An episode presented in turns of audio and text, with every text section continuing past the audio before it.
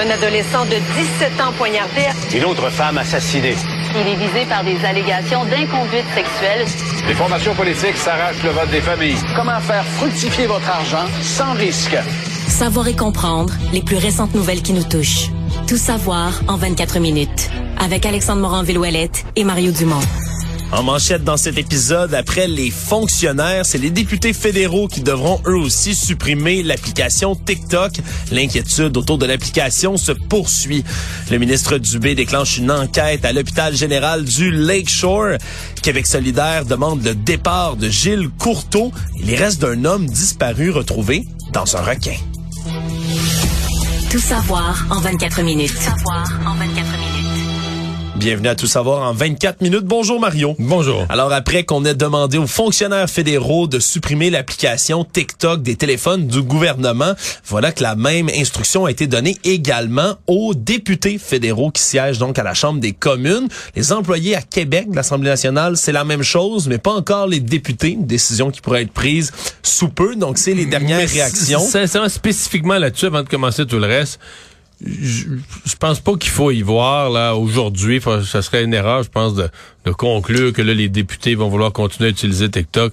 Je pense juste que c'est plus procédural. là. Il y a une règle euh, que c'est pas l'exécutif, il y a le législatif puis Oui. l'exécutif. Puis la- l'Assemblée nationale, c'est le législatif, ce sont les députés. Et il y a un- le bureau de l'Assemblée nationale des députés siège avec le président de l'Assemblée nationale. Ils doivent prendre la décision pour eux-mêmes. Pour et tu sais, je veux dire. C'est un entonnoir, cette affaire-là, dans le sens que ça t'amène, je veux dire, le fédéral le fait, les députés fédéraux, les ministres fédéraux, les fonctionnaires du Québec les imitent. C'est une question de temps plus ben, que d'autres choses comment- à ce point-ci. Comment là. les députés à Québec pourraient décider, nous, on s'en va en sens contraire?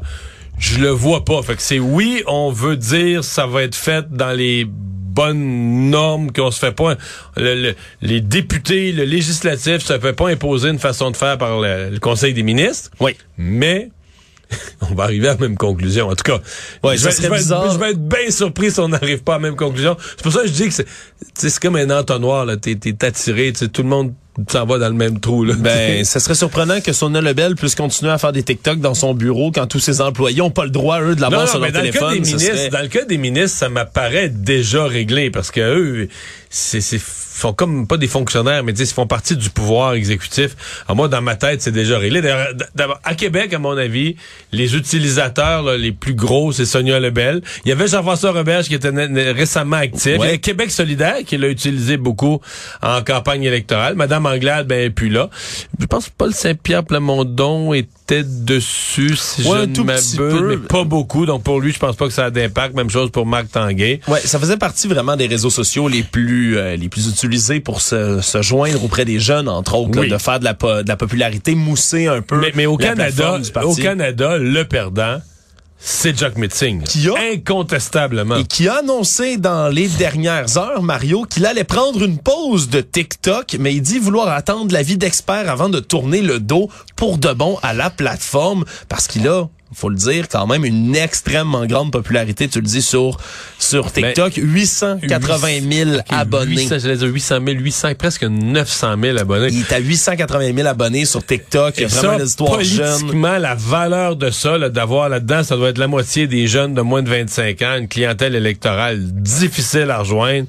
C'est de l'or en bord. Là. Lui, il perd, là. Écoute, On le comprend de dire comme ça aujourd'hui, donc qu'il prend une pause, là, veut entendre d'autres avis d'experts parce que pour lui, supprimer son compte TikTok, comme l'ont fait certains autres euh, politiciens sur la scène fédérale, c'est le cas, entre autres, de Pierre Poilievre, le chef des conservateurs, qui dit avoir supprimé son aussi, il y avait compte beaucoup de TikTok. monde, là, quand même. Il y avait une couple- 237 ouais, il y 000. avait une couple de 100 000, c'est ça? Oui, 237 Lui, il l'a 000, fermé. Pierre Poilievre avait. Il dit qu'il a supprimé même son compte dès Une fois que l'annonce tu du supprimes gouvernement. ton compte, c'est c'est comme on dit, c'est fini, là. Ouais. Si tu repars, tu repars, tu te crées un compte, puis euh, tu, tu, Tu repars à tu zéro. repars à zéro abonné. Je suis pas un expert du tout de TikTok, Mario, mais ça m'apparaît être la règle à suivre dans ce cas-ci. Donc, on comprend, M. Singh, de pas vouloir perdre 880 000 abonnés. Comme ça, on comprend que s'il se recréait un compte, il récupérerait une partie de ces gens-là, mais pas complètement, assurément. Et donc, lui va prendre une pause parce que si c'est interdit sur leur téléphone de travail, il n'y a rien qui empêche les députés ou les, gens de l'Assemblée nationale qu'il peut- il peut- de l'avoir sur leur ça. téléphone. Et lui, il a son nom, son nom d'utilisateur, son mot de passe. Il peut le débrancher de son téléphone. de- En fait, des experts en réseaux sociaux disent qu'une des façons de faire qui pourrait être disponible, c'est d'avoir un téléphone, une espèce de téléphone vide. Que pour TikTok. Ou pour tes réseaux, à la limite, tu pourrais avoir TikTok, Instagram, tes réseaux sociaux, mais où il y a pas, t'as pas tes contacts. Tu reçois pas de courriel. Euh, t'as pas les applications de ta banque, t'as pas les applications de, du Parlement. t'as- À la limite, tu désactives même la géolocalisation de ton téléphone si C'est tu veux ça. pas le faire suivre. Donc, t'as ton compte Facebook, ton compte Instagram, ton compte Instagram, pardon, ton compte euh, TikTok ou et d'autres si tu veux, Twitter. sur- et là, tu diffuses tes messages politiques. Puis là, je veux dire, dans, entre toi et moi, là, si t'as 900 000 abonnés, là, en termes d'argent, là, ça vaut, euh, ça vaut un budget publicitaire. De, Oh, absolument, Un, là. un compte de sel, mettons, qui va te coûter 80 pièces par mois, plus un sel. On comprend sa stratégie là, totalement parce que de supprimer comme ça son compte euh, Oui Chef, on le fait immédiatement. ben, c'est difficile. C'est sûr que Pierre Poilievre, que, le fait que Pierre Poilievre l'ait fait, Non, mais là, là, ça change la, la Ben, partie Il y a de la technologie, il y a de la sécurité, il y a de la politique aussi. Pierre Poilievre, présentement, là, lui, il pense qu'il est en train de crucifier Justin Trudeau sur le dossier de la Chine. De Il prend la ligne dure, là, la plus dure possible. de la Chine. Donc, en fait, lui, il veut pas, il veut pas que Justin Trudeau il réponde, ouais, mais là, toi, ton compte TikTok. Fait qu'il veut laver plus blanc que blanc pour attaquer Justin Trudeau sur l'ingérence de la Chine. Puis on, écoute, le dossier là, se complique pour Justin Trudeau qui se fait maintenant accuser que la Chine l'avait approché, euh, s'était approché de lui avant même qu'il soit élu premier ministre pour faire des dons à la fondation Trudeau. Donc, tout le dossier de l'ingérence devient chaud, chaud, chaud pour Justin Trudeau. Je pense que là-dessus, les conservateurs se sont dit, là, tant pis pour les 200 000 abonnés, nous, on faut qu'on soit irréprochable Ouais. sur le dossier de, de- de- de la Chine. Bon, bon, on verra si ça va payer, mais en ce moment, c'est la relâche parlementaire, hein, donc on n'a pas, euh, on n'a Pas, de période de questions à tous les jours. Ouais, parce que faut Mais comprendre lundi, M. à mon avis, l'opposition va être sur le dos de Justin Trudeau avec la Chine, la Chine, l'ingérence, ça va être le dossier. Il va pas, il va pas avoir le goût de revenir de, sa- de sa fin de semaine, Monsieur Trudeau. Ça, c'est, ça, c'est très clair. Du côté du bloc québécois, Yves-François Blanchet, lui, a dit avoir retiré TikTok de son téléphone, a demandé à tous les autres élus bloquistes de le faire également. Il y avait Jean-Denis Garon, un député Mais, bloquiste. mais attention, faut pas jouer sur... euh, il Pas a- supprimé, retiré. C'est ça. Il a retiré l'application de son téléphone. Oui. Il a pas dit qu'il avait demandé à TikTok la fermeture de son compte. Non. Donc, il pourrait se reconnecter. Tu sais, t'as ton nom d'utilisateur, t'as ton mot de passe. Oh, tu peux te connecter sur n'importe quel appareil, Sur comme pour Facebook ou comme un autre euh, réseau. Mais tu vois, Jean-Denis Garon, lui, devait avoir un événement TikTok en direct mercredi soir avec l'aile jeunesse du Bloc québécois. Et l'événement en tant que tel est annulé. Non, forcément. De fond, de fond en comble. Présentement, c'est ça. C'est que présentement, tout le monde va le retirer de son appareil. Combien vont vraiment fermer leur compte? Ça, c'est ça qui va être, à, c'est ça qui va être à voir. Mais Jack Metzing, écoute, ces petites danses là, ça. oh non, ça rapporte. Puis moi, je mais me souviens, ma fille, pour lui. durant la campagne, la dernière campagne fédérale, il y a un an et demi, moi, ma fille était au cégep.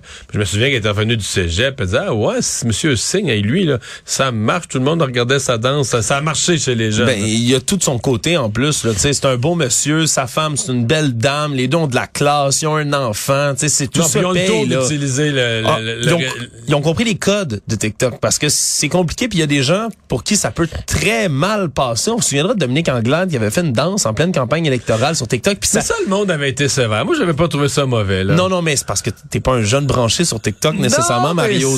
Il y, a- y avait, il y a comme des codes à suivre, puis on dirait que là-dessus, Madame Anglade, le jugement public qui était passé, c'était qu'elle essayait trop, tu sais, comme d'être Ouais, jeune, voulait les elle voulait trop. Puis pour quelqu'un comme Jog Meeting, on dirait que ça vient là sans effort, c'est comme naturel, Ouais, comme respirer. C'est un peu chien parce qu'entre les deux, il fait du cas.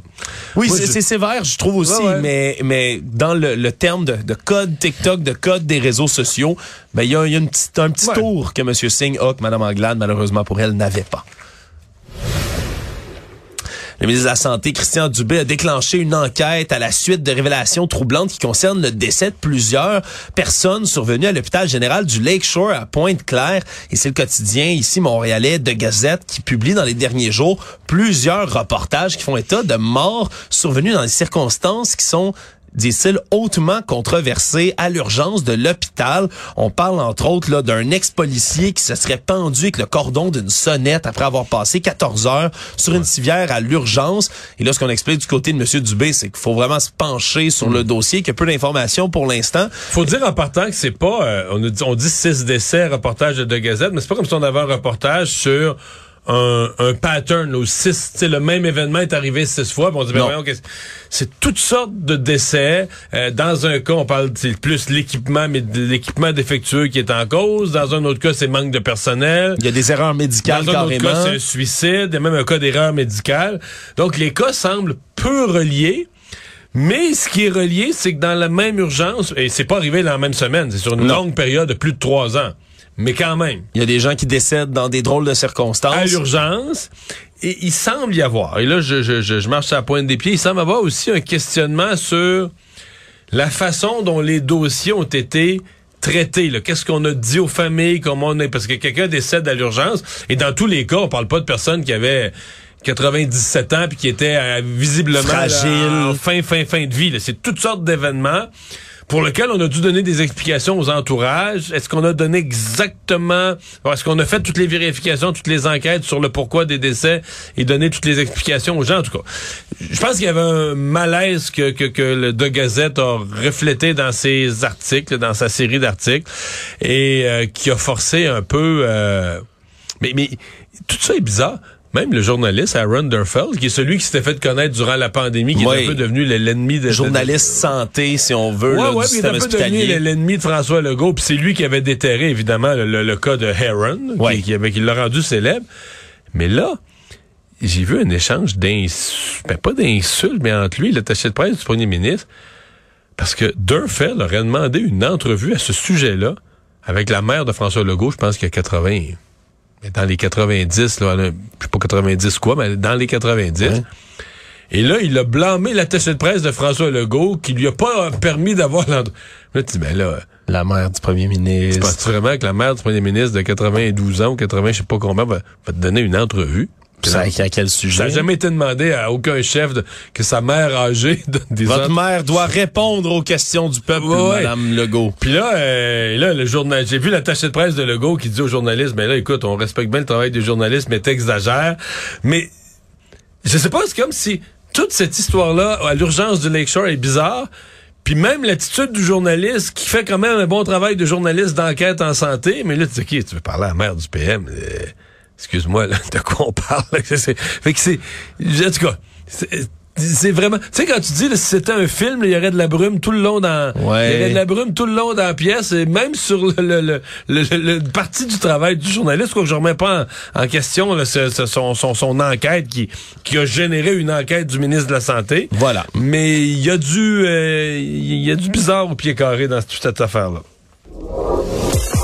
Actualité. Tout savoir en 24 minutes. Québec solidaire aujourd'hui a demandé à ce que le commissaire de la Ligue de junior majeur du Québec, Gilles Courteau, parte de son poste, quitte immédiatement ses fonctions de commissaire de la Ligue, tout ça après évidemment son passage en commission parlementaire la semaine dernière à Québec, du Québec solidaire qui estime qu'il n'aurait pas dit toute la vérité suite à un reportage de la presse qui raconte que M. Courteau sous serment en 2021 aurait témoigné comme quoi il aurait constaté depuis 45 ans des problèmes liés au bizutage dans son organisation. C'est un témoignage qui est en contradiction directe avec ce qu'il a livré en commission parlementaire où il a dit qu'il dans aucun cas il y aurait eu de cas rapportés dans la ligue, qu'il n'y avait pas d'événements similaires comme des actes violents décrits dans la décision du- d'un juge en Ontario. Pourtant, on apprend dans le témoignage d'un des anciens joueurs de la LHJMQ, Stephen Quirk, qu'il aurait été victime d'abus sexuels. On a nié qu'il y aurait eu des abus sexuels en commission la semaine dernière. Bref, tout ça pousse Québec solidaire à demander le départ de Gilles Courteau. Est-ce que c'est un peu trop ou c'est justifié dans ce cas-ci? Bah, Parce que Gilles Gilles Courteau part déjà. Euh, 2024, ouais. Ouais, c'est ça. Il y a déjà, non, mais ça, il a annoncé là, son départ pour euh, avant fin de l'année. Euh, ça paraît mal. euh, faudrait réentendre Gilles Courteau qui probablement lui réconcilierait les deux versions, mais euh, est-ce que son report, est-ce que son, son, son témoignage devant la commission était un peu trop euh, rose bonbon? Ben, En même temps, je, je- je- moi, on a reçu euh, à l'émission euh, le député de Québec solidaire, Vincent Marissal. Dit, voyez-vous là, des, des témoignages de parents, là, des choses concrètes, mettons des, récemment, là, des cinq dernières années, vous permettant d'être très alarmiste, qu'il y a encore qu'un jeune, mettons un parent, là, que son jeune s'en va dans la Ligue junior majeure l'année prochaine, devrait être très inquiet. Il répond non, en même temps qu'il entend des choses, il entend des histoires. Moi, j'ai posé la question spontanément à notre chroniqueur ici, sport, Jean-François Barry, dont le fils Nathan est dans la Ligue junior majeure. Oui. Lui, il dit, ben non, il dit, Nathan n'a pas vécu ça, il n'y a plus rien de ça. Mais c'est difficile pour nous de se faire une idée. Maintenant, je vais dire, tu sais, des fois... pour changer une situation, il faut que tu changes les personnes. Et je pense M. Courteau, euh, il a donné beaucoup au hockey, mais là, il est rendu au bout du chemin. Oui. Est-ce qu'il devrait devancer son départ? Puis ça aussi, il annonce son départ là, bien d'avance.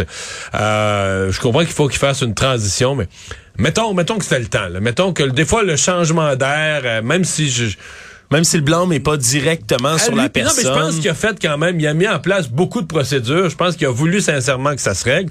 Est-ce qu'il a défendu sa ligue? Mais lui, il, est mal pris. là. C'est à moitié, tu sais, sa job, c'est un peu de défendre sa ligue, mais en même temps de pas défendre l'indéfendable, de mettre en place les mécanismes pour que ça se produise. En même temps, Euh, il est pas dans tous les vestiaires de toutes les équipes Ben, de c'est la ça. Ligue d'hockey junior majeur. non Mais il y a un devoir en même temps envers chacun des joueurs. là. Quand Ouais. les parents euh, ont un jeune qui s'en va dans la Ligue junior majeure, il a un devoir. Est-ce qu'à certains moments, il a manqué ce- à ce devoir-là? Moi, j'ai pas de preuves, mais c'est sûr qu'il donne l'impression que, comme on dit, que c'est le temps de passer peut-être à une nouvelle génération.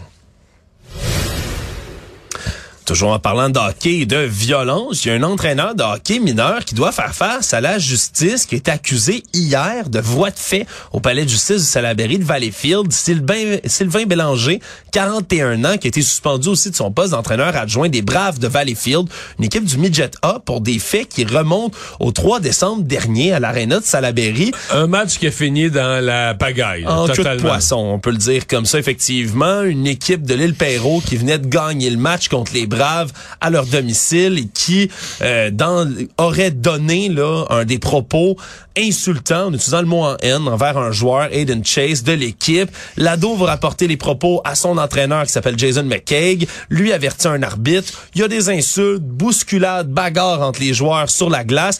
Monsieur McCaig, lui, embarque sur la patinoire et tente de retirer ses joueurs de la mêlée. Et en se retournant, il y a l'entraîneur, justement, de Valleyfield, Sylvain Bélanger, qui lui fonce dessus et qui le pousse violemment tombe sur la glace et tout ça est capté par des caméras à l'aréna et c'est pour ça donc qu'il sera poursuivi pour voie de fait. Parce que son devoir comme entraîneur, s'il commence à avoir de la bagarre, c'est de ramener ses joueurs au banc. Absolument. Ce que, là. ce qu'essayait, semble-t-il, selon les images, j'ai pas vu toutes les images vidéo, mais semble-t-il, c'est ce qu'essayait de faire l'autre entraîneur. Exactement ce que M. McCaig tentait de faire avant de se faire pousser. Et là, ça s'inscrit évidemment dans une longue liste quand même d'événements au hockey mineur comme au hockey junior majeur où on entend parler de comportements comme ça et souvent qui sont même filmés dans les Mais dans la région de Québec, on a en tête l'image avant les fêtes de, de l'entraîneur qui est sauté carrément sur, sur la glace, qui est sauté sur un joueur. Ouais, qui l'a sur un plaqué. mineur joueur, euh, je pense que c'était du Bantam. Oui, absolument, qu'il l'a plaqué là, euh, un, un plaquage en poche de patate là, comme on fait au football pour arrêter quelqu'un là dans ses net dans ses pas. Et donc c'est des événements qui se qui se succèdent comme ça.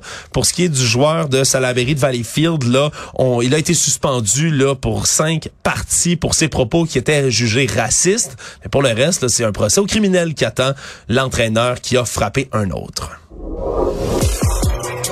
Tout savoir en 24 minutes. La saga TikTok, ça frappe évidemment euh, nos institutions politiques, mais également aujourd'hui, Mario, il y a des entrepreneurs du Québec qui ont tenu à s'expliquer sur TikTok et donner leur version selon lesquelles, pour eux, on doit garder ou pas garder l'application qui est désormais controversée. Il y a François Lambert, tout premièrement, qui s'est exprimé. Ouais. Qui est un entrepreneur, mais slash influenceur un peu, là, qui joue un peu, qui joue un peu le jeu des réseaux sociaux. Ben c'est sûr qu'il est passé à Big Brother célébrité, qui fait lui-même des TikTok sur lequel il a aux 500, 5 50 500 abonnés sur sa plateforme lui-même. Lui dit ne pas craindre tout ça, dit que c'est c'est un peu de la propagande selon lui pour lequel on pousse vers un réseau social plutôt qu'un autre. Mais pour d'autres, euh, Mario, le cas de Pierre-Olivier Cyr, qui est le propriétaire du célèbre Clan Panton, hein, en compagnie de déménagement au refrain, au refrain bien connu ici au Québec, qui lui déplore entre autres le fait qu'il y ait beaucoup de propagande sur TikTok, propagande pro-russe, propagande pro-Chine. Et dit, mais malheureusement, malgré tout ce que je trouve pas correct cette plateforme-là, il dit, ben je peux pas quitter TikTok. C'est le seul réseau social qui fonctionne vraiment pour mon entreprise. Ben il dit, moi, j'ai pu ouvrir des franchises grâce à Mais la l'application radio et TikTok. la télé aussi, ça marche, parce que moi, je sais le numéro, c'est 937-0707. Ah, puis ça, c'est immémorial, Mario. On dirait ça se transmet de génération en génération. Là. Fait que Le- ça le- pub, il n'y a pas juste TikTok qui marche. Moi, je l'ai jamais vu sur TikTok, là. Non, c'est certain. Moi non plus, mais ce qu'on... Par exemple, pour les déménagements chez les jeunes qui sont évidemment qui, qui sont beaucoup à à, loyer, qui déménagent, les jeunes déménagent beaucoup au 1er juillet. Ben absolument, des étudiants qui veulent Lui, c'est- changer lui, de logement. C'est ça qui marche. Lui il dit c'est qu'il a pu ouvrir des franchises grâce à l'application. Ben Dans son témoignage au journal, il dit c'est pas mon émission à Canal D qui a pu m'aider avec ça. Loin de là, c'est vraiment vraiment la clientèle sur TikTok. Il dit je veux j'aimerais ça le quitter. Je sens que il y a une propagande gouvernementale chinoise autour de tout ça, mais de le Donc, association possible entre Jock Metzing et le clan Panton pour dire, nous autres, là, c'est trop payant TikTok, faut qu'on trouve une façon d'y rester. Mais ça se pourrait, Mario. Ça reste à suivre. On verra quelle décision Monsieur Jagmeet Singh prendra. Les dirigeants de Google sont invités officiellement à venir se présenter devant les parlementaires du comité du patrimoine, évidemment dans le cadre de tactiques d'intimidation qui auraient été mises en place par Google vis-à-vis le projet de loi C-18 du gouvernement Trudeau qui veut forcer les géants des technologies à reverser une partie des profits qui sont accumulés à partir du contenu journalistique. Et là, on a invité M. Sundar Pichai, qui est le président directeur général de Google, Richard Gingras, le directeur des nouvelles chez Google, et Sabrina Jeremia, vice-présidente et directrice de Google Canada. Seul problème, Mario, c'est que ça risque fort de rester lettre morte parce que on n'a pas vraiment d'obligation de se présenter devant ce comité-là, surtout devant des gens qui n'habitent même pas au Canada. On avait déjà invo- invoqué Monsieur Mark Zuckerberg, le PDG de Meta, pour qu'il vienne témoigner venu, en là. comité plusieurs fois et il est jamais Mais là, venu. Google, ils ont quand même l'air fous s'ils viennent pas parce qu'ils ont, ils ont barbé le Canada. Il y a un projet de loi qui veut les obliger à payer pour le contenu qu'ils euh, diffusent parce qu'ils utilisent évidemment le contenu des, journalistes des nouvelles, autres. des journalistes, des articles, des chroniques, de tout ce qui se fait et qui est payé par les médias. Eux l'utilisent euh, pour se faire des revenus. Et euh, là, ils ont menacé, parce que c'est tout un système qu'ils ont mis en place là, pour menacer de, ne, de, de boycotter, là, de blo- cacher certaines de bloquer nouvelles. tout ce qui vient des sites de nouvelles canadiens. Et souvent, semble-t-il qu'ils font des tests. Même, il y aurait 4% de la population du Canada qui serait présentement en train de vivre le test Google. Ouais, et sur euh, YouTube, je peux te le dire, Mario, là, moi, là, qui appartient évidemment à Google, moi, sur mon compte YouTube, je vois partout des vidéos bizarres, des annonces, bloquer le projet de loi C-18. Pourquoi le projet de loi C-18 est Ah, terrible? avec leur, leur algorithme te, te pousse des, des, des, des choses du genre. Oui, absolument. Puis ce qui semble même parfois quasiment s'apparenter à de la désinformation là, de Google qui pousse comme ça sur leur propre site des Mais là, vidéos. au Parlement, il va avoir l'air fou. là. S'ils viennent témoigner au Parlement, on s'entend que... Ils vont se par- faire griller. Ouais, ils vont se faire griller, ils vont se faire humilier. Là. Fait que, Oh. Ça leur tente pas de venir, ça je peux le comprendre, mais c'est eux qui ont commencé à jouer au plus fort. Le monde. Après qu'on ait entendu dans un document de cours qui provient du Delaware certains courriels, échanges, textos également de certains animateurs vedettes de Fox News qui reconnaissaient, eux, avoir donné écho aux mensonges de M. Trump contre les machines de comptabilisation de vote Dominion. Maintenant qu'il y a une poursuite contre eux, bien évidemment. Là, on apprend que c'est Rupert Murdoch qui est, évidemment, le propriétaire là, à la tête de l'empire de News Corporation qui possède, entre autres, Fox News. Monsieur euh, Murdoch, à 91 ans, a témoigné sous serment devant les avocats de Dominion en janvier dernier. Et ce qu'on apprend maintenant, c'est qu'il a reconnu qu'il y avait eu des messages qui ont été diffusés par les animateurs vedettes de Fox News qui, évidemment, renforçaient ces mensonges à l'externe de Mais le vote. Eux-mêmes, c'est ça qui est terrible, c'est qu'eux-mêmes à Fox News relayaient ça parce que ça, ça plaisait à leur client, une partie de leur clientèle, la clientèle de Trump, mais qu'ils savaient que c'était c'était de la bouillie, là. Ouais, puis une fois l'élection terminée, les résultats annoncés également par Fox News, ben les relations entre M. Murdoch et M. Trump se sont envenimées et M. Murdoch aurait écœurant ce là, qu'ils ont fait Fox à Trump, là, diffuser les résultats. d'une élection. hein. Quelle horreur. Et voilà, donc ont amplifié par la suite évidemment divers mensonges de M. Trump. Mais, Mais, mais quand ils ont donné le résultat en Arizona, parce que là, c'était serré, puis eux avaient un modèle mathématique, là, tu sais, puis les monnaies, tu dis l'écart est rendu, mettons, à 2% puis il reste tant de votes. Donc, ils ont déclaré les démocrates, le Biden, gagnant en Arizona, avant les autres réseaux. Mais là, je veux dire, à ce moment-là, c'est juste ton modèle mathématique. Eux, ils sont dans une concurrence pour donner les résultats plus vite que les autres, comme toutes les, toutes les potes. Ouais, puis les Mais là, là, mathématiques Trump, mentaient là, pas. Trump, Trump, il a pété les plombs. Là, il, là, il en voulait. C'était terrible. Et il a pété les plombs aujourd'hui, Mario, sur son euh, réseau, là, Truth Social. Moi, je suis allé voir tantôt. Il est pas très, très content de voir que M. Murdoch a avoué finalement sous serment qu'ils avaient relayé ses mensonges. jamais cru, ah, ben là. Pour terminer, dans le sud de l'Argentine, on cherchait un homme, Diego Barrea, un ouvrier du secteur pétrolier de 32 ans, qui était parti, lui, en mer, faire euh, certains sports nautiques. Et on a retrouvé là, son engin un peu plus tard, là, son quad, avec son casque, qui était endommagé près d'une côte. Et on cherchait encore et toujours, là, pour les sauveteurs, les restants du corps de Monsieur Diego Barria. Et finalement, ben, ils ont été retrouvés à 1500 km au sud de Buenos Aires. Par qui? Par deux pêcheurs qui ont pêché un petit requin, une roussette, et lorsqu'ils ont voulu éviscérer le requin pour le vider de ses entrailles, ben, auraient trouvé un avant-bras, un avant-bras avec un tatouage qui appartiendrait justement à Diego Barria. On a confirmé ça du côté des autorités, donc malheureusement, macabre découverte dans le ventre d'un requin. Résumer l'actualité en 24 minutes, c'est mission accomplie.